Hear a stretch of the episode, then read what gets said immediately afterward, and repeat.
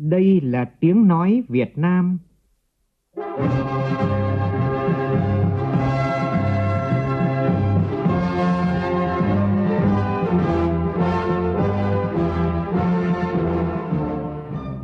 là tiếng nói Việt Nam, phát thanh từ Hà Nội, thủ đô nước Cộng hòa xã hội chủ nghĩa Việt Nam.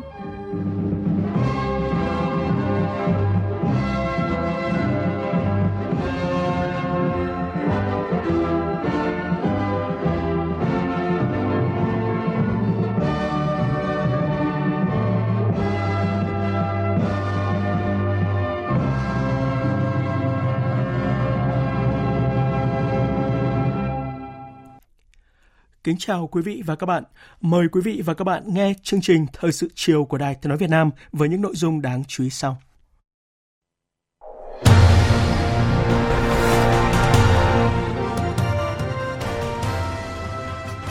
Áp thấp nhiệt đới có thể mạnh lên thành bão, ảnh hưởng đến các địa phương từ Thanh Hóa đến Phú Yên.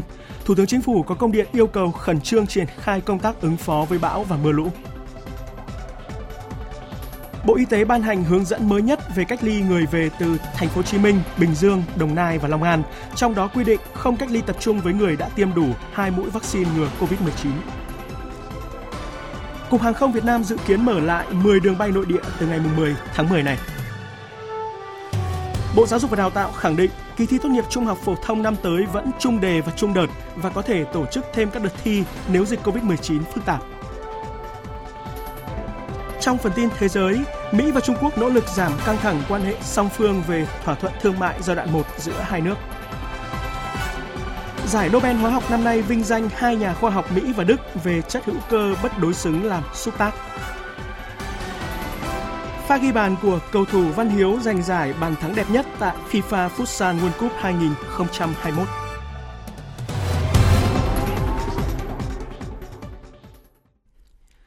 Bây giờ là nội dung chi tiết. Trước tiên mời quý vị và các bạn nghe thông cáo báo chí về ngày làm việc thứ ba của hội nghị lần thứ tư Ban chấp hành Trung ương Đảng khóa 13.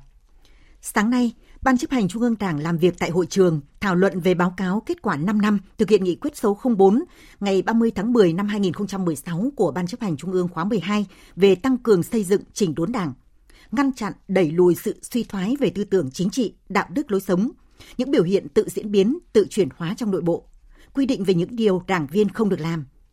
Đồng chí Võ Văn Thưởng, Ủy viên Bộ Chính trị, Thường trực Ban Bí thư, thay mặt Bộ Chính trị điều hành thảo luận. Chiều nay, Ban chấp hành Trung ương Đảng nghiên cứu tài liệu. Bộ Chính trị họp cho ý kiến về việc tiếp thu, giải trình các nội dung thảo luận của Trung ương.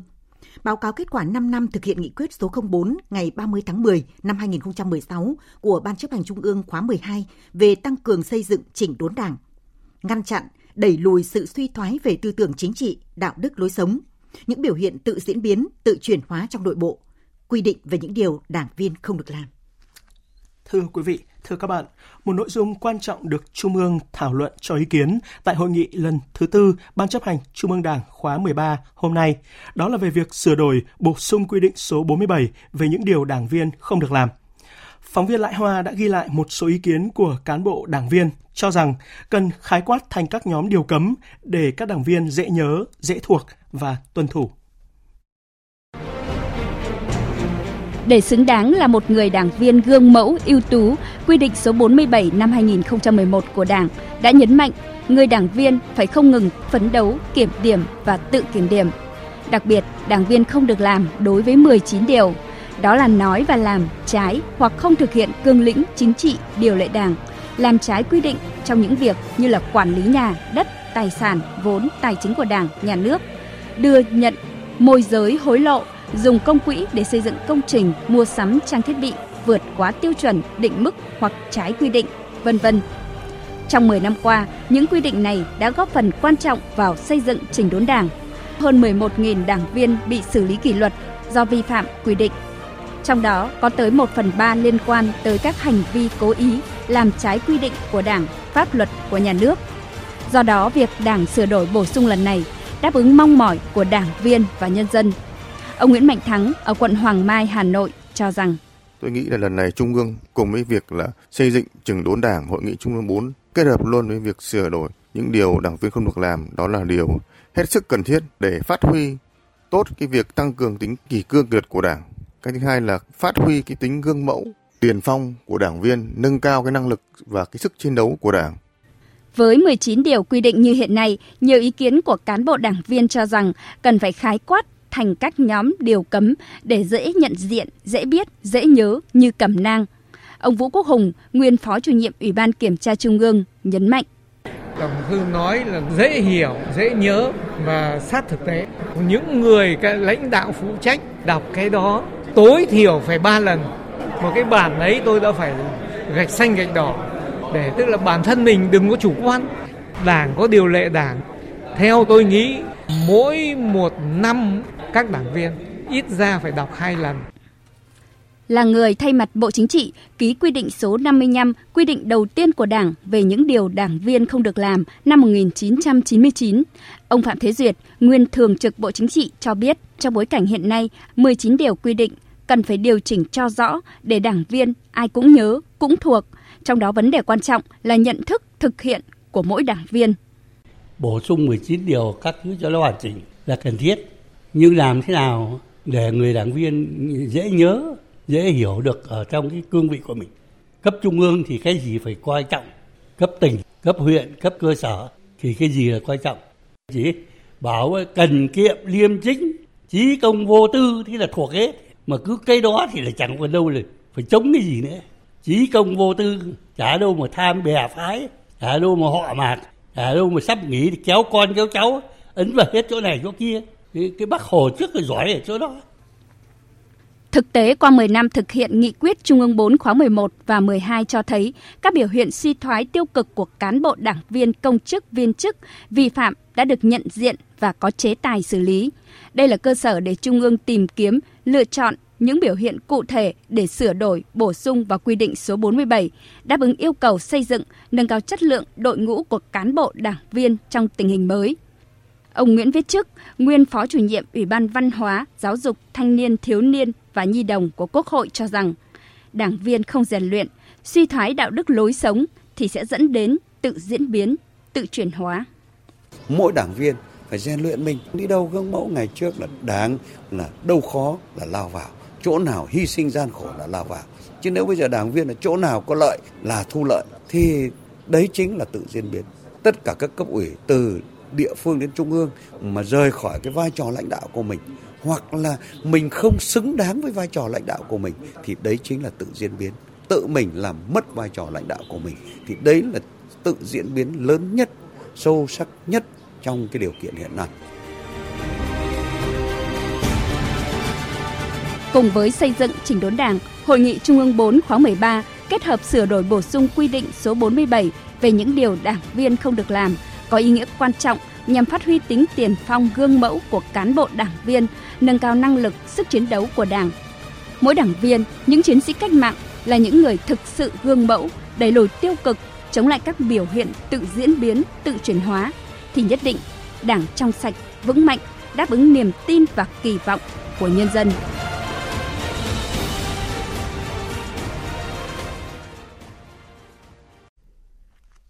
Phóng viên Văn Hiếu đưa tin, chiều nay tại Hà Nội, Ban Kinh tế Trung ương tổ chức hội nghị triển khai quyết định của Ban Bí thư về công tác cán bộ và trao quyết định của Ban Bí thư về việc điều động, bổ nhiệm cán bộ giữ chức Phó trưởng Ban Kinh tế Trung ương.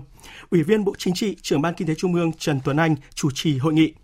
Theo quyết định số 339 của Ban Bí thư, đồng chí Nguyễn Duy Hưng, Phó Bí thư Thường trực tỉnh ủy Hưng Yên được điều động bổ nhiệm giữ chức Phó trưởng Ban Kinh tế Trung ương.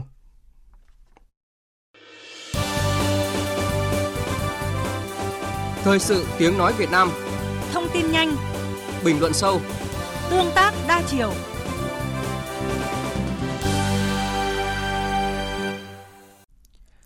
Vào chiều nay diễn ra cuộc họp trực tuyến của Văn phòng Thường trực Ban Chỉ đạo Quốc gia về phòng chống thiên tai với các địa phương từ Thanh Hóa đến Phú Yên, bàn các giải pháp ứng phó với áp thấp nhiệt đới và mưa lũ. Phản ánh của phóng viên Minh Long. Nhận định tại cuộc họp cho thấy quỹ đạo và hướng di chuyển của áp thấp nhiệt đới phức tạp có thể mạnh lên thành bão. Công việc cần tập trung hiện nay là kịp thời thông báo cho chủ các phương tiện đang hoạt động trên biển chủ động thoát ra hoặc không di chuyển vào khu vực nguy hiểm, đặc biệt là các tàu cá đang hoạt động trong khu vực ảnh hưởng của áp thấp nhiệt đới. Cho đến thời điểm này, hai địa phương là Đà Nẵng và Thừa Thiên Huế đã thực hiện lệnh cấm biển đối với tàu thuyền. Liên quan đến hơn 200 tàu thuyền với gần 2.000 lao động của các tỉnh Quảng Nam, Quảng Ngãi, Bình Định đang hoạt động giữa Biển Đông và quần đảo Hoàng Sa. Đại tá Nguyễn Đình Hưng, Phó trưởng phòng cứu hộ cứu nạn, Bộ Tư lệnh Bộ đội Biên phòng cho biết, theo báo cáo của Biên phòng tỉnh Quảng Nam, hiện nay có một số phương tiện đang thả neo dù trên biển để chờ áp thấp nhiệt đới đi qua tiếp tục khai thác. Việc thả neo này dù chỉ áp dụng trong điều kiện thời tiết cấp 4 và cấp 5 và trong thời gian ngắn, chứ như dự báo áp thấp nhiệt đới có khả năng mạnh lên thành bão thì hết sức nguy hiểm.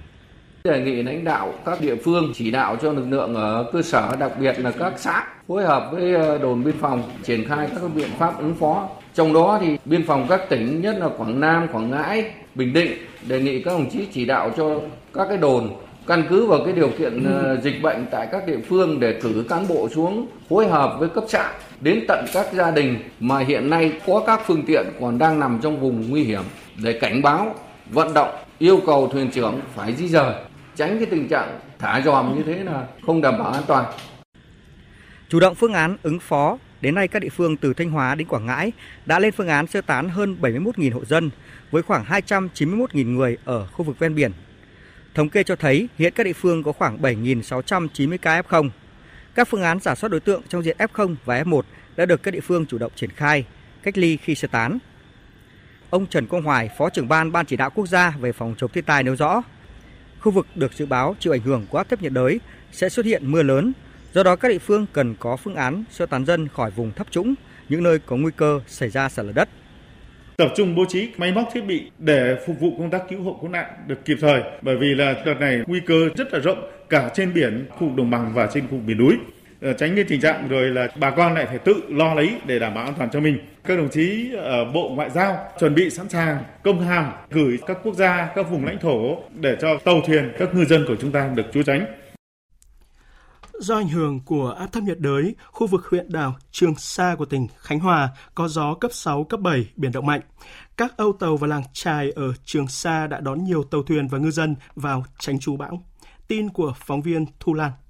Tính đến 17 giờ chiều nay, các âu tàu, làng trài ở các đảo song Tử Tây, Sinh Tồn, Núi Le thuộc huyện đảo Trường Sa, tỉnh Khánh Hòa đã đón 24 lượt tàu với gần 700 ngư dân các tỉnh Quảng Nam, Quảng Ngãi và Bình Thuận vào tránh trú áp thấp nhiệt đới. Trước tình hình diễn biến phức tạp của áp thấp nhiệt đới, các âu tàu và làng trài trên huyện đảo Trường Sa đang phối hợp với các lực lượng, nhất là cán bộ chiến sĩ trên các đảo Trường Sa, Song Tử Tây, Sinh Tồn, Tốc Tan, Núi Le, triển khai đồng bộ chặt chẽ các phương án phòng chống áp thấp nhiệt đới. Tổ chức hướng dẫn hỗ trợ các tàu cá hoạt động trong khu vực, kịp thời và neo đậu tại các âu tàu, lòng hồ, bảo đảm an toàn. Chuẩn bị chu đáo các phương án ứng phó khi có tình huống xảy ra, sẵn sàng cứu hộ cứu nạn, sơ tán ngư dân trên đảo khi có lệnh.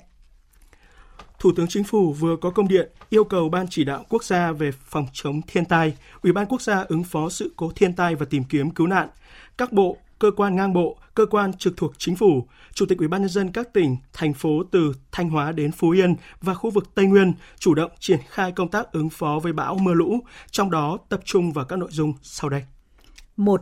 Chủ tịch Ủy ban nhân dân các tỉnh thành phố chỉ đạo tổ chức kêu gọi hướng dẫn phương tiện tàu thuyền bao gồm tàu cá, tàu vận tải, tàu công trình thoát ra khỏi khu vực nguy hiểm hoặc về nơi tránh trú an toàn. Tạo điều kiện cho tàu cá và các ngư dân địa phương khác vào tránh trú. Kiểm tra hướng dẫn việc neo đậu tàu thuyền tại khu neo đậu. Triển khai công tác đảm bảo an toàn về người và tài sản trên các đảo và lồng bè nuôi trồng thủy sản trên biển và ven biển. Chỉ đạo tổ chức đảm bảo an toàn trên đất liền, ra soát, chủ động triển khai phương án ứng phó với bão, mưa lũ, lũ quét, sạt lở đất, phù hợp với điều kiện cụ thể tại địa phương – nhất là phương án di rời, sơ tán dân để bảo đảm an toàn, đồng thời phòng chống dịch COVID-19. Chuẩn bị lực lượng phương tiện, trang thiết bị, nhu yếu phẩm theo phương châm 4 tại chỗ để ứng phó với bão mạnh, lũ lớn, ngập lụt trên diện rộng, khu vực thấp trũng, lũ quét, sạt lở đất khu vực miền núi, nhất là tại các khu vực đã từng xảy ra ngập lụt, sạt lở đất năm 2020. Sẵn sàng cho tình huống gây chia cắt, cô lập các khu vực. Triển khai các biện pháp bảo vệ sản xuất, phương án hộ đê, bảo vệ trọng điểm sung yếu, tổ chức vận hành phù hợp đảm bảo an toàn hồ đập, nhất là các hồ đập sung yếu, hồ thủy điện nhỏ, công trình đang thi công, sửa chữa. Bố trí lực lượng vật tư, máy móc, thiết bị sẵn sàng ứng phó, xử lý khi có tình huống. Triển khai hoạt động lực lượng sung kích tại cơ sở, kiểm soát, hướng dẫn, phân luồng giao thông, nhất là qua các ngầm, tràn, khu vực ngập sâu, nước chảy xiết. chủ động bố trí lực lượng vật tư phương tiện để khắc phục sự cố, đảm bảo giao thông thông suốt trên các trục giao thông chính. Chỉ đạo Đài Phát thanh Truyền hình và Truyền thông cơ sở tăng cường thông tin về thiên tai, hướng dẫn kỹ năng ứng phó cho người dân, nhất là tại các thôn bản. Chủ động bố trí lực lượng phương tiện tại các khu vực có nguy cơ cao xảy ra ngập lụt, lũ quét, sạt lở đất, nhất là tại các khu vực đã từng xảy ra ngập lụt, sạt lở đất năm 2020 để kịp thời triển khai công tác sơ tán dân cư, cứu hộ cứu nạn và khắc phục nhanh hậu quả của bão lũ. 2. Bộ Tài nguyên và Môi trường tổ chức theo dõi chặt chẽ, dự báo, cảnh báo, thông tin kịp thời về diễn biến áp thấp nhiệt đới, bão, mưa lũ, nguy cơ lũ quét, sạt lở đất để các cơ quan có liên quan và người dân biết chủ động triển khai các biện pháp ứng phó. 3. Bộ Công Thương chỉ đạo công tác vận hành đảm bảo an toàn hồ đập thủy điện, phối hợp chặt chẽ với chính quyền cơ sở thông tin kịp thời, bảo đảm an toàn cho người dân, nhất là trong tình huống phải xả lũ khẩn cấp. Kiểm tra công tác bảo đảm an toàn đối với hoạt động thăm dò khai thác khoáng sản và hệ thống lưới điện. 4. Bộ Nông nghiệp và Phát triển Nông thôn chỉ đạo công tác bảo đảm an toàn hồ đập, công trình thủy lợi, nhất là hồ đập sung yếu, công trình đang thi công sửa chữa, thu hoạch lúa và hoa màu, bảo vệ sản xuất nông nghiệp. 5. Bộ Giao thông Vận tải chỉ đạo việc kiểm soát hướng dẫn giao thông tại các ngầm, tràn, khu vực ngập sâu, bố trí lực lượng vật tư, phương tiện để kịp thời khắc phục sự cố, đảm bảo giao thông thông suốt trên các trục giao thông chính. 6. Ủy ban Quốc gia ứng phó sự cố thiên tai và tìm kiếm cứu nạn Bộ Quốc phòng, Bộ Công an chỉ đạo ra soát phương án ứng phó, sẵn sàng triển khai lực lượng phương tiện hỗ trợ công tác sơ tán, di rời dân cư, tìm kiếm cứu nạn, ứng phó và khắc phục hậu quả bão, mưa lũ khi có yêu cầu. 7. Bộ Y tế chỉ đạo công tác đảm bảo an toàn phòng chống dịch COVID-19, đặc biệt là các khu vực sơ tán tập trung, khu cách ly, chỉ đạo đảm bảo an toàn và tạo điều kiện cho lực lượng phòng chống thiên tai tại thực hiện nhiệm vụ. 8. Đài truyền hình Việt Nam, Đài tiếng nói Việt Nam và các cơ quan thông tấn báo chí tăng cường thời lượng, đưa tin kịp thời về diễn biến của áp thấp nhiệt đới, bão, mưa lũ và công tác chỉ đạo ứng phó để người dân biết chủ động phòng tránh. 9. Ban chỉ đạo quốc gia về phòng chống thiên tai tổ chức theo dõi chặt chẽ diễn biến của áp thấp nhiệt đới, bão, mưa lũ, sạt lở đất, lũ quét để chỉ đạo triển khai các biện pháp cụ thể, ứng phó kịp thời, hiệu quả, hạn chế thiệt hại. Trọng tâm là bảo đảm an toàn tính mạng cho người dân.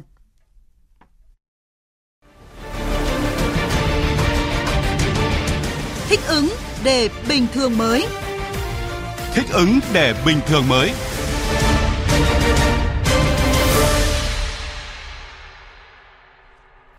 Các tỉnh, thành phố phía Nam tăng cường sự phối hợp giữa các tỉnh, thành phố có người dân đi và người dân trở về, đảm bảo thống nhất trong tiếp nhận, tổ chức xét nghiệm cách ly theo chỉ đạo của Chính phủ và Thủ tướng Chính phủ. Đây là nhấn mạnh của Phó Thủ tướng Vũ Đức Đam, Phó trưởng Ban chỉ đạo quốc gia phòng chống dịch COVID-19 tại cuộc họp trực tuyến với lãnh đạo các tỉnh phía Nam về giải pháp đảm bảo công tác phòng chống dịch sau khi thành phố Hồ Chí Minh, tỉnh Bình Dương, Đồng Nai và Long An hết giãn cách xã hội. Người dân bốn tỉnh, thành phố này trở về địa phương. Phản ánh của phóng viên Phương Thoa. Theo báo cáo của lãnh đạo các địa phương, đến nay, dịch COVID-19 cơ bản kiểm soát, Tuy nhiên xuất hiện nguy cơ lây nhiễm lớn từ những người từ thành phố Hồ Chí Minh về. Từ ngày mùng 1 đến ngày mùng 5 tháng 10 đã có 150.000 người dân về các tỉnh đồng bằng sông Cửu Long. Được sự chỉ đạo của Thủ tướng Chính phủ, các tỉnh thành thống nhất phối hợp tổ chức đưa người dân về, kiên quyết không để người dân tự phát về địa phương – Tuy nhiên, sự phối hợp giữa các địa phương có sự lúng túng trong việc đưa đón người dân, không nắm được đối tượng ra khỏi thành phố Hồ Chí Minh về các tỉnh thành, lúng túng trong tổ chức xét nghiệm và tổ chức cách ly. Lãnh đạo các tỉnh thành phố nhấn mạnh số người dân đi về đa số là người lao động tự do và công nhân. Tỷ lệ xét nghiệm lần đầu phát hiện bị nhiễm SARS-CoV-2 ngang với tỷ lệ nói chung ở thành phố Hồ Chí Minh. Bên cạnh đó, tỷ lệ tiêm vaccine của nhóm người dân về các địa phương thấp hơn so với tỷ lệ chung người dân được tiêm vaccine của thành phố Hồ Chí Minh. Ông Nguyễn Thanh Bình, Chủ tịch Ủy ban nhân dân tỉnh An Giang cho biết. Đến giờ này thì An Giang là tiếp nhận khoảng 40 ngàn. Cái con số mà dương tính là khoảng 0,5%. Còn nếu mà PCR đấy thì đến giờ này đấy tỷ lệ khoảng ờ, hơn 0,3%. Thì chúng tôi thì đề nghị cho chính phủ quan tâm hỗ trợ vaccine để giúp cho đồng bằng sông Long này chích cho người dân và thứ hai là chích cho những cái người dân của mình từ ở các nơi về. Thứ hai nữa là sinh phẩm xét nghiệm. Bây giờ đây là vấn đề cũng hết sức khó khăn. Bây giờ khi đưa về như vậy đấy thì vấn đề sàng lọc là vấn đề cực kỳ quan trọng. Do vậy cho nên phải sàng lọc liền chỗ này để mà chúng ta bóc tách F0 và F1 ra khỏi để làm sao tránh cái lây lan chỗ này. Vấn đề thứ ba nữa đó là các các cái túi thuốc. Các tỉnh đồng bằng sông Cửu Long rất khó khăn nhưng đã nỗ lực hết sức để tổ chức tiếp nhận phân loại xét nghiệm cho người dân trở về. Tuy nhiên, lãnh đạo các địa phương vẫn lo ngại về tỷ lệ lây nhiễm nhất định trong số người dân từ thành phố Hồ Chí Minh, Bình Dương, Đồng Nai về địa phương.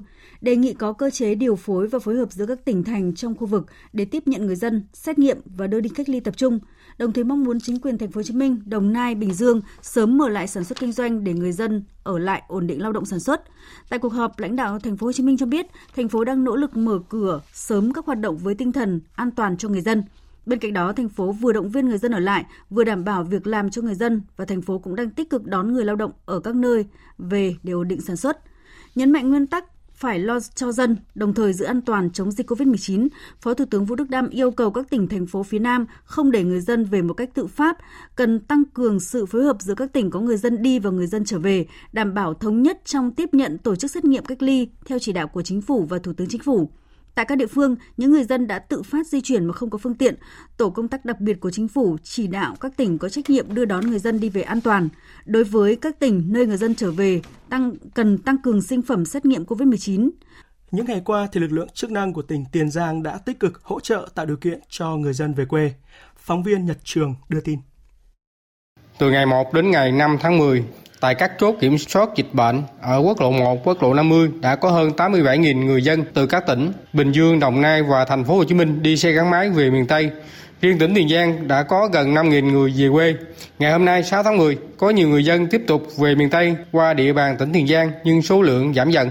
Để đảm bảo an toàn cho người dân đáp ứng các yêu cầu về phòng chống dịch bệnh, các lực lượng chức năng tỉnh Tiền Giang đã ứng trực điều tiết giao thông, hỗ trợ người dân khẩn trương làm thủ tục qua chốt Đối với người dân về tỉnh Tiền Giang, lực lượng chức năng đã đưa về nhà văn hóa huyện Châu Thành, tiến hành test nhanh, công an các huyện thành thị trong tỉnh đón rước về địa phương tiếp tục thực hiện các thủ tục cách ly theo quy định. Đối với người dân về ngoài tỉnh, Công an tỉnh Tiền Giang phân công cán bộ phân luồng, xe dẫn đường đi qua địa bàn tỉnh an toàn thông suốt, không dừng đổ, đảm bảo an toàn phòng chống dịch Covid-19. Riêng người dân tỉnh Tiền Giang còn tổ chức hàng chục điểm cấp nước suối, cơm hộp dọc theo quốc lộ 1, phục vụ miễn phí cho người dân về quê. Phóng viên An Kiên đưa tin, ngành chức năng và các địa phương của tỉnh Lào Cai cũng đang tăng cường kiểm soát công dân và địa bàn, nhất là các trường hợp về từ thành phố Hồ Chí Minh và các tỉnh phía Nam. Chủ tịch Ủy ban nhân dân tỉnh Lào Cai vừa ra chỉ đạo tất cả công dân từ các tỉnh phía Nam như thành phố Hồ Chí Minh, Bình Dương, Đồng Nai, Long An và các vùng dịch khác về tới Lào Cai đều phải cách ly tập trung 14 ngày. Theo ông Đinh Văn Thơ, Phó Giám đốc Sở Lao động Thương binh và Xã hội tỉnh Lào Cai, qua rà soát cho thấy vẫn còn một nửa lao động ngoại tỉnh của Lào Cai chưa trở về, khoảng 13.500 người. Nhưng con số thực tế sẽ lớn hơn và đây chỉ là số lao động chính thức có hợp đồng lao động, có đóng bảo hiểm xã hội. Sở nắm bắt được danh sách khoảng 500 lao động thuộc các trường hợp người già, phụ nữ mang thai, thất nghiệp có nhu cầu trở về địa phương để xem xét trình phương án ưu tiên tiếp nhận. Các địa phương ở trong phía Nam thì cũng rất muốn những cái người lao động này à, sẽ tiếp tục được ở lại. Và quan điểm một là sẽ quan tâm đến cái vấn đề an sinh xã hội. Đối với những cái lao động mà gặp khó khăn thì sẽ có thực hiện cái việc hỗ trợ. Ví dụ như thành phố Hồ Chí Minh là bây giờ hiện nay đã hỗ trợ đến lần thứ ba rồi điều kiện rồi là cái mức hỗ trợ này sẽ cao hơn mà sẽ trả thẳng vào tài khoản của những cái đối tượng được hỗ trợ thì các hình thức này nó sẽ thuận tiện hơn tức làm sao cho để cho người dân an tâm ở lại với các cái địa phương đó những ngày qua thì Hội Chữ thập đỏ tỉnh Đắk Lắk đã phối hợp với các nhóm thiện nguyện nấu hàng nghìn suất ăn mỗi ngày để hỗ trợ dòng người từ các tỉnh phía Nam trở về. Phản ánh của phóng viên Hơ Xíu. Đi một quãng đường nó cũng khá dài cho mình cũng là khá mệt. Đi trên đường thì cũng nhiều người giúp đỡ cho đồ ăn, đồ uống nhiều lắm. Thì cảm xúc của mình rất là vui, mọi người đều rất là vui và phấn khởi. Rất là cảm ơn tấm lòng của những mạnh thường quân của những ờ, người đã giúp đỡ mọi người trong ờ, cái lúc khó khăn như thế này có cơm nước sữa đầy đủ. Sáng cũng có mấy cô cũng ờ, cho tiền em bé. Mình thấy cảm giống như là dân trào của tình thương. Lúc đầu đi thì buồn lắm nhưng mà đi ra rồi thấy tình thương nhiều quá. Cái tự nhiên cái ủng hộ tinh thần của mình rất là phấn khởi. Và nhớ hoài nhớ hoài tình thương của của chị em anh em đây là những lời tâm sự của anh Phạm Ngọc Cường, quê ở huyện Krông Năng, tỉnh Đắk Lắk, và chị Đỗ Thị Thanh Châu, quê ở Quảng Nam, khi dừng chân tại điểm hỗ trợ cơm và nước uống phía trước trường trung học cơ sở Trần Phú, xã Hòa Phú, thành phố Buôn Ma Thuột, tỉnh Đắk Lắk. Theo bà Trần Thị Phương Thu, Phó Chủ tịch Hội Chữ thập đỏ tỉnh Đắk Lắk, từ ngày mùng 3 tháng 10 đến nay, mỗi ngày có từ 5.000 đến 6.000 suất ăn được các nhóm từ thiện, bếp ăn thiện nguyện hỗ trợ tiếp sức tại các điểm hỗ trợ trên quốc lộ 14 thuộc xã Hòa Phú, thành phố Buôn Ma Thuột. Hội đã tổ chức điều phối, phân chia thời gian và địa điểm tiếp nhận để hạn chế việc người dân tập trung quá đông tại một địa điểm. Hiện nay, tại các chốt kiểm dịch đầu ngõ thành phố Buôn Thuộc, tỉnh đã chỉ đạo chỉ khai báo và phân luồng cho các huyện đón công dân về các huyện tổ chức test nhanh và sàng lọc cách ly. Trước tình hình đó, Hội chữ đỏ tỉnh đã chỉ đạo các huyện thị thành hội tiếp tục tiếp sức cho công dân về thực phẩm và nước uống, đồng thời lập phương án vận động, kích hoạt các bếp ăn để hỗ trợ công tác phòng chống dịch tại địa phương. Không chỉ tại thành phố Buôn Ma Thuột, những ngày qua tại địa bàn các huyện của tỉnh Đắk Lắk dọc theo quốc lộ 14, nhiều đơn vị thiện nguyện, tình nguyện viên và các hội đoàn thể địa phương cũng phối hợp tổ chức nhiều điểm hỗ trợ để tiếp sức cho dòng người về quê đi ngang qua, giúp họ cảm thấy ấm lòng trên hành trình hồi hương sau đại dịch COVID-19. Hôm nay, Bộ Y tế đã có công văn hỏa tốc về việc áp dụng các biện pháp phòng chống dịch COVID-19 đối với người về từ thành phố Hồ Chí Minh, tỉnh Bình Dương, Đồng Nai và Long An. Bộ Y tế đề nghị Ủy ban nhân dân thành phố Hồ Chí Minh, tỉnh Bình Dương, Đồng Nai, Long An và Ủy ban nhân dân các tỉnh, thành phố trực thuộc trung ương khẩn trương chỉ đạo thực hiện các nội dung sau đây. Thứ nhất, Ủy ban nhân dân thành phố Hồ Chí Minh, tỉnh Bình Dương, Đồng Nai, Long An phối hợp chặt chẽ với Ủy ban nhân dân các tỉnh thành phố khác tổ chức đưa đón, thống nhất phương án xét nghiệm cho người dân, đảm bảo chu đáo, an toàn và đảm bảo yêu cầu về công tác phòng chống dịch COVID-19 theo quy định. Thứ hai, Ủy ban nhân dân các tỉnh thành phố tiếp nhận người về từ 4 địa phương trên, chỉ đạo thực hiện việc cách ly và xét nghiệm cho người dân. Trong đó yêu cầu xét nghiệm SARS-CoV-2 bằng phương pháp real-time PCR hoặc xét nghiệm kháng nguyên nhanh cho tất cả những người về từ 4 nơi này và vào ngày đầu tiên khi tiếp nhận, sau đó thực hiện việc cách ly tùy theo người đó đã tiêm vaccine phòng COVID-19 hay đã khỏi bệnh. Ủy ban nhân dân các tỉnh cũng cần chỉ đạo Sở Y tế, Ủy ban nhân dân cấp huyện, cấp xã tổ chức tiếp nhận, quản lý, theo dõi, kiểm tra giám sát những người thực hiện cách ly, tự theo dõi sức khỏe tại nhà, nơi lưu trú trên địa bàn. Căn cứ vào điều kiện thực tế tại địa phương, Sở Y tế chỉ đạo việc quản lý người nhiễm SARS-CoV-2 tại nhà theo hướng dẫn và thiết lập các trạm y tế lưu động. Cụ thể, những người đã tiêm đủ liều vaccine COVID-19, thẻ xanh trên sổ sức khỏe điện tử hoặc giấy chứng nhận tiêm đủ liều vaccine của cơ quan có thẩm quyền cấp hoặc đã khỏi bệnh COVID-19 trong vòng 6 tháng tính đến thời điểm về địa phương có giấy ra viện, giấy xác nhận khỏi bệnh COVID-19. Tự theo dõi sức khỏe tại nhà, nơi lưu trú trong 7 ngày kể từ ngày về địa phương và luôn thực hiện thông điệp 5K, thực hiện xét nghiệm SARS-CoV-2 vào ngày thứ nhất. Nếu có dấu hiệu bất thường về sức khỏe như ho, sốt, khó thở, đau rát họng, mất vị giác thì báo cho cơ quan y tế để theo dõi và xử trí theo quy định. Lễ tuyên dương các đoàn công tác tăng cường và tham gia hỗ trợ phòng chống COVID-19 tại thành phố Hồ Chí Minh vừa diễn ra vào sáng nay. Phóng viên Trịnh Giang đưa tin. Tại buổi lễ, Ủy ban nhân dân thành phố đã tặng bằng khen cho 45 tập thể và trao huy hiệu thành phố Hồ Chí Minh cho 124 cá nhân. Ông Đinh Xuân Thủy, trưởng đoàn cán bộ y tế tỉnh Lai Châu tham gia phòng chống dịch COVID-19, một trong các cá nhân được nhận huy hiệu thành phố Hồ Chí Minh nói: Cá nhân tôi cảm thấy ờ, một cái sự ờ, tự hào uh, cho đối với cá nhân cũng như là đối với uh, tập thể ngành y tế Lai Châu đã được góp một phần công sức nhỏ bé của mình trong cái công cuộc chống dịch của thành phố.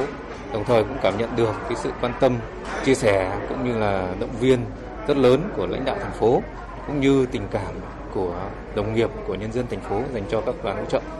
Tôi rất là xúc động và ờ, mong muốn được ờ, chứng kiến không khí của thành phố hết dịch trong thời gian ngắn nhất.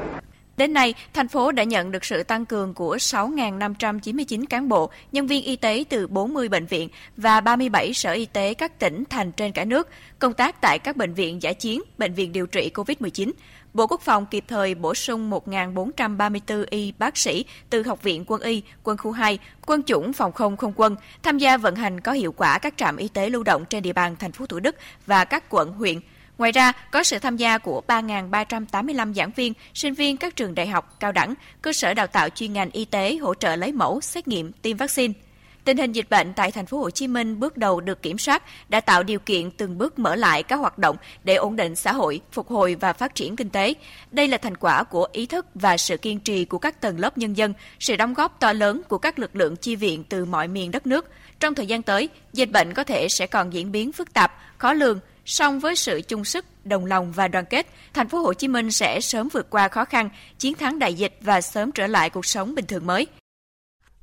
Trong diễn biến mới nhất, Bộ Y tế vừa đề nghị thành phố Hồ Chí Minh bố trí tạo điều kiện về các thủ tục để các đoàn y tế của các địa phương hoàn thành nhiệm vụ hỗ trợ chống dịch tại thành phố Hồ Chí Minh trở về đơn vị trước ngày 15 tháng 10 này. Theo Bộ Y tế, hiện nay tình hình dịch COVID-19 tại thành phố Hồ Chí Minh đã có nhiều chuyển biến tích cực và thành phố đã kiểm soát được dịch bệnh. Ủy ban nhân dân thành phố Hồ Chí Minh đã ban hành chỉ thị số 18 về việc tiếp tục kiểm soát, điều chỉnh các biện pháp phòng chống dịch COVID-19 và từng bước phục hồi phát triển kinh tế xã hội trên địa bàn thành phố. Trước tình hình mới như hiện nay, để đảm bảo sức khỏe cho cán bộ viên chức y tế, đồng thời bảo đảm về thực hiện nhiệm vụ chuyên môn của cán bộ viên chức y tế tại các địa phương đơn vị. Bộ Y tế đề nghị Ủy ban nhân dân thành phố Hồ Chí Minh chỉ đạo Sở Y tế, các cơ quan chuyên môn của thành phố và Ủy ban nhân dân quận, huyện, thành phố Thủ Đức bố trí sắp xếp và tạo điều kiện hỗ trợ thủ tục cần thiết để các đoàn cán bộ viên chức y tế của các địa phương, đơn vị hoàn thành nhiệm vụ hỗ trợ chống dịch tại thành phố Hồ Chí Minh được về địa phương, đơn vị để công tác chậm nhất là trước 15 tháng 10 này. Thưa quý vị, thưa các bạn, việc yêu cầu thực hiện quét mã QR để khách đến mua hàng khai báo y tế tại các cơ sở kinh doanh dịch vụ ăn uống, văn phòng phẩm, sửa chữa điện tử điện lạnh trên địa bàn Hà Nội đã được thực hiện hơn 2 tuần. Tuy vậy, theo ghi nhận của phóng viên Kim Thanh thì vẫn còn khá nhiều cơ sở kinh doanh và người dân chưa thực hiện nghiêm quy định này. Tại nhiều tuyến phố thuộc quận Cầu Giấy và Thanh Xuân, có đến 70% các cửa hàng chưa thực hiện dán mã QR tại cửa hàng để khách khai báo y tế. Khi hỏi lý do vì sao chưa thực hiện việc này, một chủ cửa hàng giặt là ở quận Cầu Giấy cho biết. Cái này nó bất tiện, với cả cái giặt là này có ai vào ấy mà quét không? Họ chỉ vứt cái họ đi thôi, đúng không? Ừ. Xong bắt đầu họ đứng đấy họ lấy thì mình đưa cho họ xong họ đi. Như ví dụ như các bà già đi nhòn cái đi vào mua lấy điện thoại đâu mà quét. Như mình thế thôi thì có phải lúc nào mình tay mình cầm điện thoại theo đâu. Đấy, mình chạy ra mình mua cái thì mình không cầm điện thoại thì lấy đâu ra mình quét. Tại cửa hàng bán bún hải sản phường Trung Hòa, quận Cầu Giấy, nhiều người đến mua hàng nhưng chỉ có khoảng 1 phần 3 có ý thức tự quét mã QR. Chị Nguyễn Lan Hương ở quận Cầu Giấy cho biết. Bây giờ vào cửa hàng không có mã QR thì em thấy không yên tâm lắm. Dạo này thì vẫn còn cũng khá khá cửa hàng là chưa có sử dụng cái mã QR này. Chính quyền nên đứng ra để nhắc nhở họ. Và nếu mà nhắc nhở xong rồi chưa được thì có nên xử phạt để họ thực hiện tốt hơn. Có nhiều lý do để khách hàng chưa có thói quen quét mã QR như quên điện thoại, chưa cài phần mềm quét mã. Theo chị Phạm Thanh Sơn, chủ cửa hàng bún hải sản, cửa hàng cũng có nhắc nhở khách hàng nhưng không phải ai cũng thực hiện. Ví dụ ai người ta vào đến sát cửa hàng số mã này này thì người ta quét. Ví dụ ai mà người ta cách 2 mét thì người ta đứng ngoài đường thì người ta không quét. Những khách nào mà người ta đi bộ mà người ta đứng gần ý thì họ quét. Người ta mua người ta cách xa 2 mét, người đứng ra sau 2 mét thì người ta ở xa rồi thì thôi. Nhưng như nhà mình bán mang về cho nên họ đứng rất cách xa thì là cũng tránh là bây giờ cứ 4 năm người mua mà lại bảo là cùng quét thì họ cho vào là cũng không an toàn. Cho nên những ai gần thì quét còn ai xa rồi thì không. Trước tình trạng này, nhiều người dân mong rằng các chủ cửa hàng, người mua hàng cần phải nâng cao ý thức tự giác trong việc quét mã QR để sớm trở lại cuộc sống bình thường mới. Anh Vũ Quang Thẩm ở quận Nam Từ Liêm nêu ý kiến. Khai báo quá tốt, khai báo để theo dõi những ai bị nhiễm phát hiện được ngay. Nếu cửa hàng không quét mã gì quát không bảo, Mà đi giao dịch đâu bây giờ đều phải quét hết để theo dõi nó tận tường từng người một cho thành phố. Nó thuận tiện cho cái việc phát hiện được Covid. Nhằm tăng cường công tác phòng chống dịch, thành phố Hà Nội tiếp tục đẩy mạnh ứng dụng công nghệ thông tin trong quét mã QR phục vụ công tác quản lý, truy vết. Công dân trên địa bàn bắt buộc phải thực hiện việc quét mã QR khi vào các địa điểm công cộng, cơ quan, đơn vị, cơ sở sản xuất, kinh doanh, cơ sở dịch vụ. Trường hợp công dân không có điện thoại thông minh thì sử dụng căn cước công dân hoặc thẻ bảo hiểm y tế có mã QR để quét mã. Quy định là vậy, nhưng nếu việc thực thi không đến nơi đến chốn thì quy định sẽ chỉ là hình thức. Một thông tin đáng chú ý đó là Cục Hàng không Việt Nam dự tính sẽ mở lại 10 đường bay nội địa từ ngày 10 tháng 10 này, trong đó không có đường bay đến sân bay Nội Bài, Hà Nội. Đến nay, trong số 20 địa phương được lấy ý kiến về việc mở lại đường bay, Cục đã tiếp nhận ý kiến của 13 tỉnh, thành phố. Trong số này, 6 địa phương thống nhất toàn bộ với kế hoạch, gồm Điện Biên, Khánh Hòa, Phú Yên, Bình Định, Thanh Hóa và Phú Quốc, tỉnh Kiên Giang. Bốn địa phương thống nhất từng phần kế hoạch, gồm Thành phố Hồ Chí Minh, Đắk Lắk, Nghệ An và Thừa Thiên Huế. Ba địa phương chưa đồng tình thực hiện kế hoạch gồm Hà Nội, Hải Phòng và Gia Lai. Dựa trên sự đồng thuận của các địa phương nơi đi đến, Cục Hàng không Việt Nam đã đưa 10 đường bay có thể khai thác, gồm giữa thành phố Hồ Chí Minh với Thanh Hóa, Khánh Hòa, Phú Yên, Bình Định, Phú Quốc với tần suất 4 chuyến khứ hồi mỗi ngày. Đường bay thành phố Hồ Chí Minh với Thừa Thiên Huế có một chuyến khứ hồi mỗi tuần. Thành phố Hồ Chí Minh với Nghệ An có hai chuyến mỗi tuần.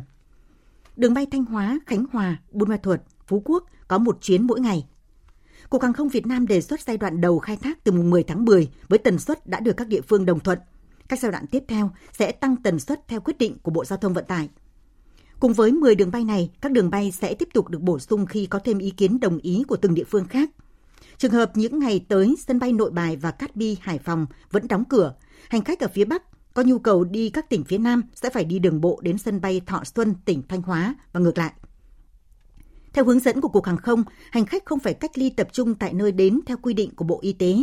Hành khách đi máy bay phải tuân thủ 5K, khai báo y tế, có kết quả xét nghiệm âm tính trong 72 giờ bằng phương pháp PCR hoặc test nhanh.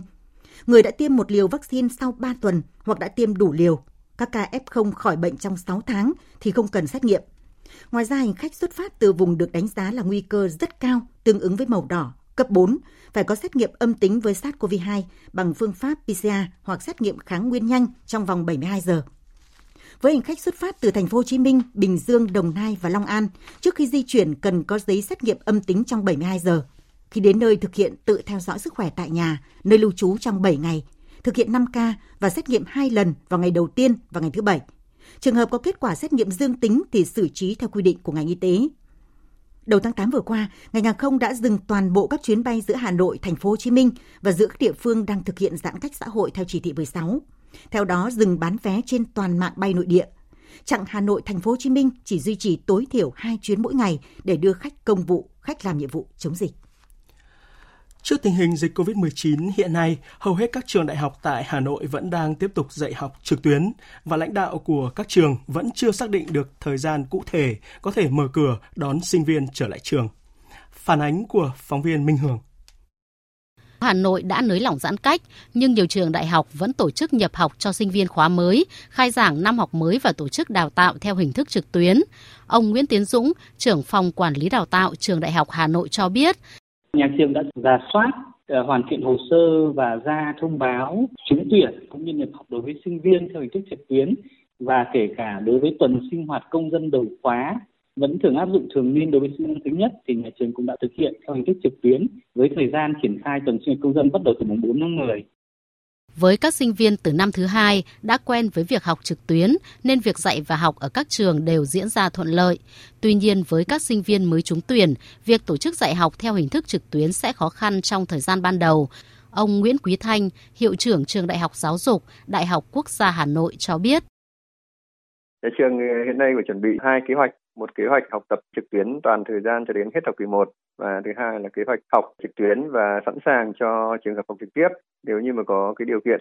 Mà riêng cái khóa mới vào sau buổi khai giảng thì tuần đầu này thì toàn bộ là các hoạt động mang tính chất hội nhập, chủ yếu là gặp gỡ, giới thiệu về các quy định và bắt đầu từ tuần sau bắt đầu vào học văn hóa.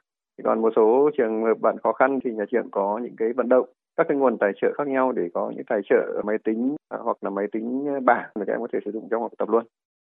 Dù đã tổ chức khai giảng năm học mới, nhưng các trường đều cho biết chưa thể xác định chính xác thời gian cho sinh viên tới trường học trực tiếp, nên trong tháng 10 này vẫn tổ chức đào tạo trực tuyến. Lý do là sinh viên các trường từ nhiều tỉnh, thành phố, trong đó có nhiều địa phương đang có dịch COVID-19 diễn biến phức tạp. Nếu tổ chức học tập trung trong thời điểm này, sẽ tạo ra làn sóng di chuyển của sinh viên giữa các địa phương, tiềm ẩn nhiều rủi ro. Ông Nguyễn Đào Tùng, Phó Giám đốc Học viện Tài chính nêu quan điểm. Hiện nay ở Hà Nội thì vẫn theo cái chỉ thị của 10 năm, sinh viên thì ở tất cả các tỉnh thành trên cả nước. Do vậy khi mà các em di chuyển quay về trường học thì sẽ gặp rất nhiều khó khăn à, đi lại và có nhiều em thì sẽ không thực hiện được. 63 tỉnh thành cho nên cái việc mà tập trung sinh viên về đây học thì à, nhà trường cũng phải cân nhắc rất kỹ và xem tình hình các cái quy định chung ở các tỉnh cũng như là cái chống dịch chung của cả nước đảm bảo cái an toàn nhất cho các người học cũng như là cho cán bộ hoặc là cho cái khu vực mà sinh viên đến để học. Hiện nay 100% giảng viên của các trường thuộc đối tượng ưu tiên đã được tiêm vaccine COVID-19. Sinh viên ở lại Hà Nội đều đã được tiêm ít nhất một mũi vaccine theo kế hoạch của thành phố. Trong khi đó, sinh viên cư trú tại các tỉnh thành khác được tiêm hay chưa đều phụ thuộc vào kế hoạch của từng địa phương cụ thể. Vì thế, nhiều trường đại học cũng mong muốn Bộ Giáo dục và Đào tạo có ý kiến đề xuất để sinh viên là đối tượng được ưu tiên tiêm vaccine để các gia đình yên tâm hơn khi các em trở về trường học trực tiếp liên quan đến những thay đổi trong phương án thi tốt nghiệp trung học phổ thông và tuyển sinh đại học cao đẳng năm tới, Cục Quản lý Chất lượng Bộ Giáo dục và Đào tạo cho biết. Kỳ thi tốt nghiệp trung học phổ thông năm 2022 sẽ do địa phương tổ chức trong khung thời gian quy định. Bộ Giáo dục và Đào tạo sẽ xác định một đợt thi thống nhất trên toàn quốc cho tất cả các tỉnh, thành phố trực thuộc trung ương trong điều kiện bình thường. Nếu dịch bệnh còn diễn biến bất thường, thì Bộ Giáo dục và Đào tạo sẽ xem xét tình hình thực tế và trên cơ sở đề nghị của các địa phương để điều chỉnh thời gian tổ chức thêm đợt thi cho các địa phương chưa hoàn thành tổ chức thi trong đợt thi chung. Thời gian thi này sẽ nằm trong khung thời gian phù hợp với triển khai nhiệm vụ các năm học. Việc này đã được áp dụng cho năm 2021. Về đề thi, công tác ra đề vẫn do Bộ Giáo dục và Đào tạo đảm nhận. Theo đó, Bộ sẽ xây dựng cấu trúc định dạng đề thi, ban hành đề thi tham khảo, hoàn thiện một bước ngân hàng câu hỏi để từ ngân hàng câu hỏi đó sử dụng phần mềm chuyên dụng, tổ hợp thành đề thi theo cấu trúc, đáp ứng yêu cầu kỳ thi và cung cấp cho các địa phương sử dụng tổ chức thi. Đề thi là tổ hợp từ một ngân hàng câu hỏi đủ lớn và được cân bằng về độ khó. Nếu thêm đợt thi, đề vẫn được tổ hợp từ ngân hàng đó phương thức tổ chức thi năm 2022 về cơ bản ổn định như năm 2021, nhất là về trách nhiệm của các địa phương với vai trò chủ trì, chịu trách nhiệm toàn bộ công tác tổ chức thi tại địa phương mình. Đối với học sinh, phương án thi năm 2022 hầu như không có thay đổi đáng kể so với năm 2021. Tiếp theo là một số thông tin thời tiết.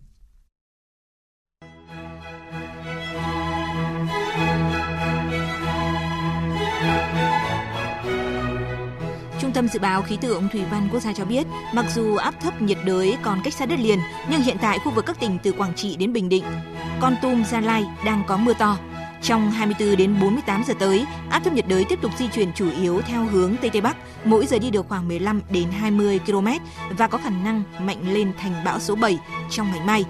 Và do chịu tác động của nhiều hình thế khác nhau nên hướng di chuyển của bão cũng cực kỳ phức tạp. Có hai dự báo về cơn bão này.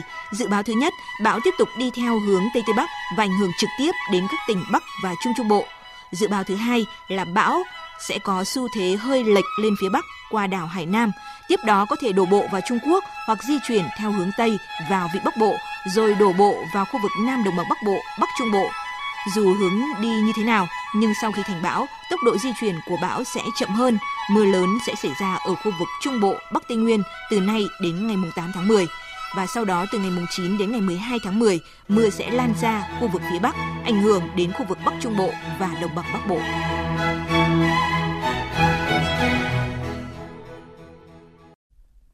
Mời quý vị và các bạn nghe tiếp chương trình Thời sự của Đài Tiếng Nói Việt Nam. Chiều nay, Hội nghị Bộ trưởng ASEAN về an ninh mạng lần thứ 6 do Singapore tổ chức theo hình thức trực tuyến đã chính thức khai mạc. Đoàn đại biểu nước ta do Trung tướng Lương Tam Quang, Thứ trưởng Bộ Công an tham dự tại đầu cầu Hà Nội. Phản ánh của phóng viên Việt Cường. Chủ đề của tuần lễ an ninh mạng quốc tế năm nay là chung sống với COVID-19, nhìn nhận những thách thức và cơ hội về an ninh kỹ thuật số. Phát biểu tại phiên khai mạc, bà Josephine Teo, Bộ trưởng Bộ Truyền thông và Thông tin kiêm Bộ trưởng phụ trách an ninh mạng Cộng hòa Singapore nêu rõ, các nước ASEAN cần phải tăng cường hợp tác với nhau trên các lĩnh vực như đối phó với vấn đề an ninh mạng, tăng cường nhận thức về an ninh mạng và tăng cường năng lực cho lực lượng thực thi pháp luật. We launched the ASEAN Singapore Cybersecurity Center of Excellence. Điều quan trọng nhất ở đây chính là các nước cần phải chia sẻ một cách kịp thời về tất cả các cái mối đe dọa liên quan đến an ninh mạng và hiện nay thì chúng tôi đang xây dựng trung tâm ứng cứu khẩn cấp ASEAN để phục vụ cho mục tiêu này. Và tôi hy vọng rằng là cái việc đưa vào vận hành của trung tâm thông tin và an ninh mạng giữa ASEAN và Singapore sẽ là một cái bước tiến mới để tăng cường giúp đỡ các quốc gia trong khu vực tăng cường năng lực về an ninh mạng. Phát biểu tại hội nghị, Thứ trưởng Bộ Công an Lương Tam Quang nêu rõ, Việt Nam ủng hộ và chia sẻ quan điểm với Singapore và các nước ASEAN về việc thúc đẩy xây dựng chiến lược hợp tác an ninh mạng khu vực ASEAN giai đoạn 2021-2025 để thống nhất tầm nhìn, nhận thức và hành động chung của các nước ASEAN đối với vấn đề an ninh mạng, tiến tới xây dựng các khuôn khổ pháp lý của khu vực nhằm tạo thuận lợi cho việc phối hợp, hợp tác quốc tế trong lĩnh vực an ninh mạng. Thứ trưởng Lương Tam Quang đề xuất cần hợp tác nâng cao năng lực bảo vệ cơ sở hạ tầng thông tin trọng yếu thông qua tổ chức diễn tập chung phòng chống tấn công mạng, ứng cứu khắc phục sự cố an ninh mạng. Thiết lập cơ chế và xây dựng kế hoạch hợp tác đào tạo chung dài hạn trong ASEAN với sự hỗ trợ của các nước đối tác đối thoại có ưu thế về quản lý xã hội bằng công nghệ để tài trợ trang thiết bị, ưu tiên tập trung một số lĩnh vực quan trọng như xây dựng pháp luật, điều tra số, phục hồi phân tích dữ liệu, chứng cứ điện tử, phòng chống tội phạm có tổ chức xuyên quốc gia trong lĩnh vực tài chính, ngân hàng, tội phạm rửa tiền, quản lý tiền điện tử, tiền kỹ thuật số, quản lý thông tin số độc, bảo vệ dữ liệu cá nhân nhằm tiến tới xây dựng không gian mạng tự cường trong ASEAN. Trong tuyên bố Chủ tịch Hội nghị Bộ trưởng ASEAN lần thứ 6 về an ninh mạng, các đại biểu ủng hộ các sáng kiến nâng cao năng lực tại Trung tâm nâng cao năng lực an ninh mạng ASEAN Nhật Bản ở Thái Lan và Trung tâm an ninh mạng ASEAN Singapore ở Singapore. Về quan hệ Mỹ-Trung, hôm nay theo giờ địa phương, Cố vấn an ninh quốc gia Mỹ sẽ có cuộc gặp chủ nhiệm văn phòng Ủy ban Công tác Đối ngoại Trung ương Trung Quốc tại Thụy Sĩ. Tổng hợp của biên tập viên Anh Tuấn. Theo đại diện thương mại Mỹ Catherine Tai, chính quyền Tổng thống Biden theo đuổi cách tiếp cận mới toàn diện và thực dụng để giải quyết các vấn đề trong quan hệ thương mại với Trung Quốc. Tôi nghĩ rằng chúng ta sẽ có và dự định phải có những cuộc trò chuyện thực sự trung thực với Trung Quốc về tất cả các yếu tố của thỏa thuận giai đoạn 1. Đây là những cam kết mà Trung Quốc đã đưa ra. Đó là những cam kết mà các doanh nghiệp và người lao động của chúng ta đã xem xét. Chúng ta phải giải quyết mối quan hệ này từ điểm bắt đầu này. Trong khi đó, về phía Trung Quốc, tuần trước, người phát ngôn Bộ Ngoại giao Trung Quốc Hoa Xuân Ánh nhấn mạnh Bản chất thực sự của quan hệ kinh tế thương mại giữa Trung Quốc và Mỹ là đôi bên cùng có lợi. Cuộc chiến thương mại sẽ chỉ dẫn đến mất mát. Chúng tôi hy vọng Mỹ có thể nhìn nhận đúng bản chất của mối quan hệ Trung Mỹ, quan hệ kinh tế và thương mại trên tinh thần tôn trọng lẫn nhau và tham vấn bình đẳng để thúc đẩy sự phát triển lành mạnh và ổn định của quan hệ kinh tế và thương mại giữa hai bên. Quan hệ giữa Trung Quốc và Mỹ đang khúc mắc vì hàng loạt vấn đề, từ thương mại đến các vấn đề nội bộ của Trung Quốc và Biển Đông. Chính vì vậy, cuộc gặp giữa các quan chức hai nước tại Zurich có thể mở đường cho cuộc hội đàm trực tiếp lần đầu tiên giữa Tổng thống Biden và Chủ tịch Trung Quốc Tập Cận Bình bên lề hội nghị thượng đỉnh G20 tại Roma, Italia bắt đầu từ ngày 30 tháng 10 nhằm phá băng mối quan hệ giữa hai bên. Giá dầu thế giới đã tăng mạnh lên các mức cao mới trong nhiều năm sau quyết định mới nhất của Tổ chức các nước xuất khẩu dầu mỏ và các nước đối tác sản xuất dầu, gọi tắt là OPEC cộng, nhất trí theo chủ trương tăng dần sản lượng khoảng 400.000 thùng mỗi ngày. Kết thúc phiên giao dịch hôm qua, giá dầu thô ngọt nhẹ Mỹ tăng 1,31 đô la lên 78,93 đô la một thùng, mức cao nhất kể từ tháng 11 năm 2014. Trong khi đó, giá dầu Brent biển Bắc tăng 1,6 đô la lên 82,56 đô la một thùng, mức cao nhất trong 3 năm qua. Trước đó, OPEC Cộng đã nhất trí tuân thủ thỏa thuận đạt được hồi tháng 7 vừa qua, trong đó tăng sản lượng khoảng 400.000 thùng mỗi ngày, mỗi tháng, cho đến ít nhất vào tháng 4 năm 2022. Theo đó, khôi phục dần sản lượng đã cắt giảm năm 2020 để hỗ trợ giá trong bối cảnh kinh tế suy thoái do đại dịch COVID-19. Cách đây ít giờ đồng hồ, Viện Hàn Lâm Khoa học Hoàng gia Thụy Điển đã công bố chủ nhân giải thưởng Nobel Hóa học năm nay, tôn vinh hai nhà khoa học người Đức và Mỹ với công trình khoa học nghiên cứu sự phát triển xúc tác hữu cơ không đối xứng. Biên tập viên Đình Nam thông tin. Tại lễ công bố, giáo sư Goran Hansson, Tổng thư ký Viện Hàn lâm Khoa học Hoàng gia Thụy Điển cho biết, hai nhà khoa học nhận giải Nobel năm nay có các công trình nghiên cứu tạo ra chất xúc tác hữu cơ bất đối xứng dựa trên những phân tử hữu cơ nhỏ. Công trình nghiên cứu của hai nhà khoa học này được ứng dụng vào nghiên cứu các loại dược phẩm mới, đồng thời giúp hóa học trở nên xanh hơn, thân thiện với môi trường hơn. Xúc tác hữu cơ đã phát triển với tốc độ kinh ngạc. Sử dụng những phản ứng này, các nhà nghiên cứu giờ đây có thể xây dựng từ dược phẩm mới tới phân tử thu hút ánh sáng trong pin điện quang. Khi biết tin nhận giải qua điện thoại ngay tại lễ công bố, nhà khoa học người Đức Benjamin List bày tỏ vui mừng. Tôi đang ngồi ăn sáng với vợ mình và nhận được cuộc điện thoại thông báo. Ban đầu tôi nghĩ đây chỉ là câu nói đùa. Thật tuyệt, tôi sẽ không bao giờ quên giây phút này. Đây là giải Nobel thứ ba được trao trong mùa Nobel năm nay, sau hai giải Nobel y sinh và vật lý. Đây cũng là giải Nobel hóa học lần thứ 113 được trao kể từ năm 1901. Ngoài huy chương vàng và bằng chứng nhận giải thưởng Nobel, năm nay các nhà khoa học nhận giải sẽ cùng nhau chia sẻ khoản tiền thưởng trị giá 10 triệu kuron Thụy Điển, tương đương 1,1 triệu đô la Mỹ. Trang Facebook của FIFA Futsal World Cup 2021 vừa đăng tin chúc mừng tuyển thủ Nguyễn Văn Hiếu của đội tuyển Futsal Việt Nam là chủ nhân của danh hiệu bàn thắng đẹp nhất vòng chung kết năm nay. Pha ghi bàn của tuyển thủ Nguyễn Văn Hiếu và lưới đội tuyển Panama ở vòng bảng khi đó đã giúp đội tuyển Việt Nam vươn lên dẫn 3-2 và sau đó giành chiến thắng chung cuộc. Bàn thắng của Nguyễn Văn Hiếu là một trong 7 đề cử bàn thắng đẹp nhất giải đấu, được lựa chọn từ 301 pha lập công đã được thực hiện tại Litva. Giải Futsal World Cup 2021 đã kết thúc cách đây 3 ngày với Tân Vương là Bồ Đào Nha. Đội bóng này đã đánh bại đội tuyển Argentina với tỷ số 2-1 trong trận chung kết. Tiếp theo là một số tin thể thao đáng chú ý khác.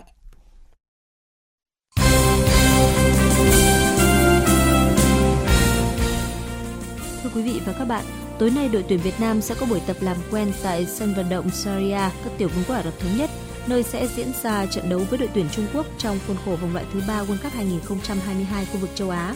Đến thời điểm này, toàn đội đã hoàn thiện những mảnh ghép cuối cùng để sẵn sàng bước vào cuộc đấu quan trọng.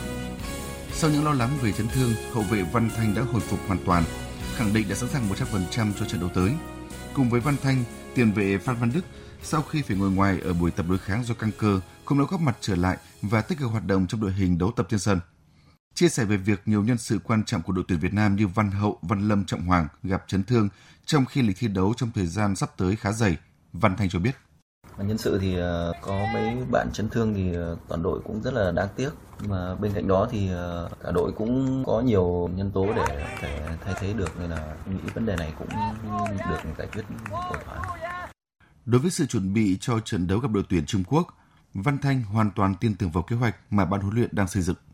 Về mặt chiến thuật thì uh, ban luyện đã đưa ra cho toàn đội cũng như là tập luyện hết rồi thì uh, bây giờ chỉ đợi đến lúc ra sân toàn đội thi đấu cố gắng hết sức để vận hành tốt những chiến thuật của ban luyện đề ra cho toàn đội. Hiện tại, điều kiện thời tiết tại UAE dễ chịu hơn rất nhiều so với thời điểm đội tuyển Việt Nam thi đấu ở vòng loại thứ hai. Bên cạnh đó, toàn đội cũng được lo chu đáo về chế độ dinh dưỡng thông qua thực đơn mỗi ngày. Tất cả các cầu thủ đều tỏ ra sung sức, sẵn sàng cho thử thách sắp tới. Trong khi các đàn anh tuyển Việt Nam đang bước vào khâu chuẩn bị cuối cùng cho trận gặp tuyển Trung Quốc vào ngày 8 tháng 10 tại vòng loại World Cup 2022, thì các cầu thủ U22 Việt Nam cũng đang nỗ lực tập luyện để sẵn sàng cho vòng loại U23 châu Á. Nhằm tăng cường thể lực và kỹ chiến thuật của các cầu thủ, ban huấn luyện đã đưa ra giáo án phù hợp với từng vị trí trong đội hình. Theo đánh giá những buổi tập gần đây, toàn đội đều hoàn thành tốt yêu cầu của ban huấn luyện thông qua các bài tập củng cố thể lực, kỹ năng cá nhân cũng như các bài phối hợp trong những tình huống cố định. Theo tiền đạo Nguyễn Việt Cường, thời gian qua, toàn đội đã học hỏi được rất nhiều và cơ hội đứng trong danh sách tham dự vòng loại được chia đều cho tất cả. Việc được ờ, tập trung ờ, thời gian dài thì tụi em được các ờ, thầy chỉ bảo nhiều hơn để điểm yếu của tụi em, điểm nào điểm mạnh của em, phát huy điểm đó của em thì trong thời gian vừa qua các bạn cũng cố gắng để có một trong một trong danh sách đi U23 châu Á. Mỗi người à, là có 50% có cơ hội. Người nào cố gắng thì người đó sẽ đi. Chia sẻ về mục tiêu của toàn đội cũng như của bản thân, tiền đạo câu lạc bộ Bình Dương Việt Cường tự tin khẳng định. Mục tiêu của tụi em là vượt qua vòng loại à, U23 châu Á. Mục tiêu em sau vòng U23 châu Á này là cái nhất là em sẽ ghi bàn và mục tiêu của em lớn hơn là lên đội tuyển quốc gia. Theo kế hoạch, tuyển U22 Việt Nam sẽ lên đường sang UAE tập huấn cho vòng loại U23 châu Á 2022 vào ngày 8 tháng 10. Trước đó, đội sẽ có một trận giao hữu nội bộ với tuyển Việt Nam ở Dubai, rồi tiếp tục đá giao hữu với U22 Kyrgyzstan để ra soát lực lượng. Dự báo thời tiết Phía Tây Bắc Bộ chiều tối và đêm có mưa rào và rông vài nơi, ngày nắng, nhiệt độ từ 22 đến 34 độ. Phía Đông Bắc Bộ chiều tối và đêm có mưa rào và rông vài nơi, ngày nắng, nhiệt độ từ 23 đến 35 độ. Khu vực từ Thanh Hóa đến Thừa Thiên Huế nhiều mây, phía Bắc có mưa rào và rông rải rác. Ngày có mưa rào vài nơi, phía Nam có mưa to đến rất to, nhiệt độ từ 23 đến 31 độ. Khu vực từ Đà Nẵng đến Bình Thuận nhiều mây, phía Bắc có mưa to, đến rất to và rông. Phía Nam có mưa rào và rông rải rác, cục bộ có mưa vừa mưa to, nhiệt độ từ 23 đến 28 độ. Tây Nguyên, phía Bắc có mưa to đến rất to và rông. Phía Nam, cục bộ có mưa to đến rất to, nhiệt độ từ 20 đến 28 độ. Nam Bộ có mưa rào và rông rải rác, riêng chiều và đêm cục bộ có mưa to đến rất to, nhiệt độ từ 23 đến 32 độ. Khu vực Hà Nội có mây đêm không mưa, ngày nắng, nhiệt độ từ 24 đến 35 độ. Tiếp theo là dự báo thời tiết biển, Bắc Vịnh Bắc Bộ có mưa rào và rông rải rác, tầm nhìn xa trên 10 km, giảm xuống từ 4 đến 10 km trong mưa, gió đông đến đông bắc cấp 5. Nam Vịnh Bắc Bộ có mưa rào và rải rác có rông, tầm nhìn xa từ 4 đến 10 km, gió đông bắc cấp 5 có lúc cấp 6, giật cấp 7, biển động. Vùng biển từ Quảng Trị đến Quảng Ngãi có mưa rào và rải rác có rông, tầm nhìn xa từ 4 đến 10 km, gió đông bắc cấp 5 có lúc cấp 6, từ chiều mai tăng lên cấp 6 cấp 7 giật cấp 9 biển động. Vùng biển từ Bình Định đến Ninh Thuận có mưa rào và rải rác có rông. Trong cơn rông có khả năng xảy ra lúc xoáy và gió giật mạnh. Tầm nhìn xa từ 4 đến 10 km. Phía Bắc, gió Bắc đến Tây Bắc cấp 5, có lúc cấp 6. Từ chiều mai tăng lên cấp 6, cấp 7, giật cấp 9. Phía Nam, gió Tây Nam cấp 5, có lúc cấp 6, giật cấp 7, biển động. Vùng biển từ Bình Thuận đến Cà Mau, từ Cà Mau đến Kiên Giang có mưa rào rải rác và có nơi có rông. Tầm nhìn xa từ 4 đến 10 km. Gió Tây Nam cấp 5, có lúc cấp 6, giật cấp 7, biển động. Khu vực Bắc Biển Đông có mưa rào và rông, tầm nhìn xa từ 4 đến 10 km, gió Đông Bắc cấp 5, riêng phía Tây Nam có gió mạnh cấp 6, sau tăng lên cấp 7, giật cấp 9, biển động mạnh. Khu vực giữa Biển Đông có mưa rào và rông, tầm nhìn xa từ 4 đến 10 km, gió Tây Nam cấp 5 có lúc cấp 6, riêng phía Tây Bắc mạnh cấp 6, sau tăng lên cấp 7, giật cấp 9, biển động mạnh. Khu vực Nam Biển Đông và khu vực quần đảo Trường Sa thuộc tỉnh Khánh Hòa có mưa rào và rông rải rác, tầm nhìn xa trên 10 km, giảm xuống từ 4 đến 10 km trong mưa, gió Tây Nam cấp 5 có lúc cấp 6, giật cấp 7, biển động. Khu vực quần đảo Hoàng Sa thuộc thành phố Đà Nẵng có mưa rào và rông, tầm nhìn xa từ 4 đến 10 km, gió mạnh cấp 6 sau tăng lên cấp 7, giật cấp 9, biển động mạnh. Vịnh Thái Lan có mưa rào và rải rác có rông, tầm nhìn xa từ 4 đến 10 km, gió Tây Nam cấp 4, cấp 5. Tới đây, chúng tôi kết thúc chương trình Thời sự chiều nay. Chương trình do các biên tập viên Hải quân, Thu Hằng và Thu Hòa thực hiện với sự tham gia của phát thanh viên Minh Nguyệt, kỹ thuật viên Trần Tâm, chịu trách nhiệm nội dung Nguyễn Thị Tuyết Mai. Cảm ơn quý vị và các bạn đã quan tâm theo dõi.